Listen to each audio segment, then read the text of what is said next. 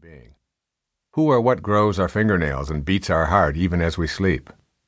What is this force that keeps the planets in place and hurls our world through the galaxy at a breathtaking speed? These questions have been asked for as long as humans have had the ability to contemplate their existence. Spirit is what I have chosen to call the invisible energy which is the source and sustenance of life on this planet. This force, no matter the name we give it, can solve every problem that we encounter. I will begin by explaining the three basic steps to finding your own spiritual solutions to problems. I first read about these steps when I immersed myself in the aphorisms of Patanjali, written sometime between the 4th century BC and the 4th century AD. I will share with you how this knowledge can be applied in your life. You will discover for yourself that these things you have come to label as problems have a solution available to you right now in that world we are calling spirit. Recognizing the availability of an invisible force that can be put to use in solving a problem requires overcoming a great deal of our early training.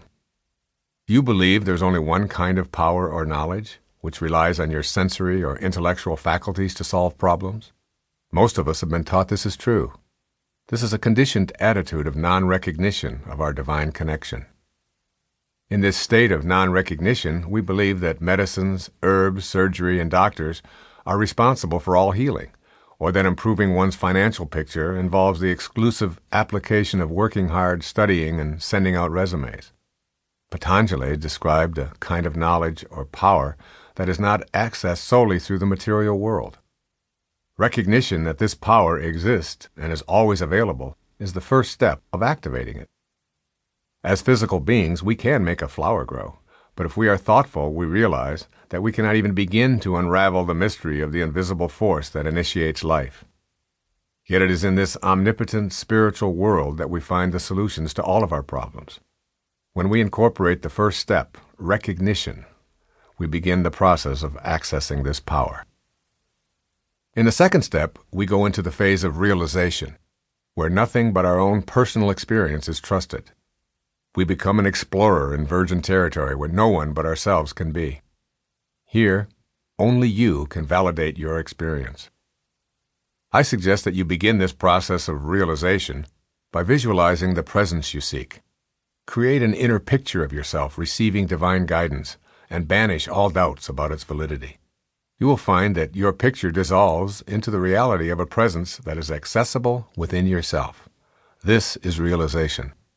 It is a personal experience beyond anything related to an intellectual exercise.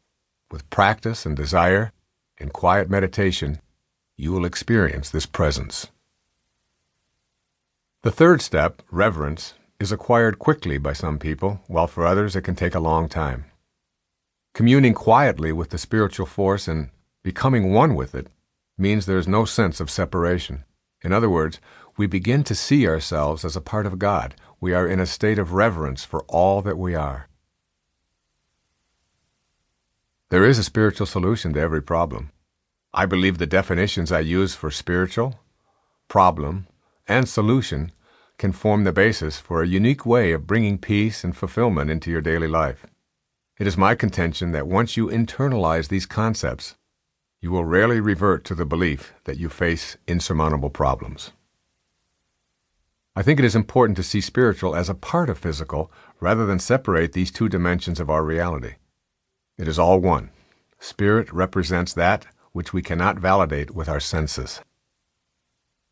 The real key to understanding spiritual is this idea of our inner world and our outer world, one world, yet two unique aspects of being human. I have a friend who compares the physical to a light bulb and the spiritual to electricity. When I refer to spiritual, I do not intend it to be synonymous with religious.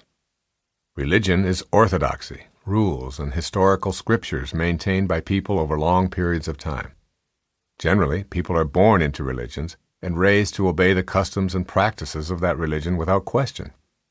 These are customs and expectations from outside of the person and do not fit my definition of spiritual. Spirituality is from within. My personal understanding of spiritual practice is that it is a way of making my life work at a higher level and of receiving guidance. The ways in which I do this involve a few simple but basic practices. I have enumerated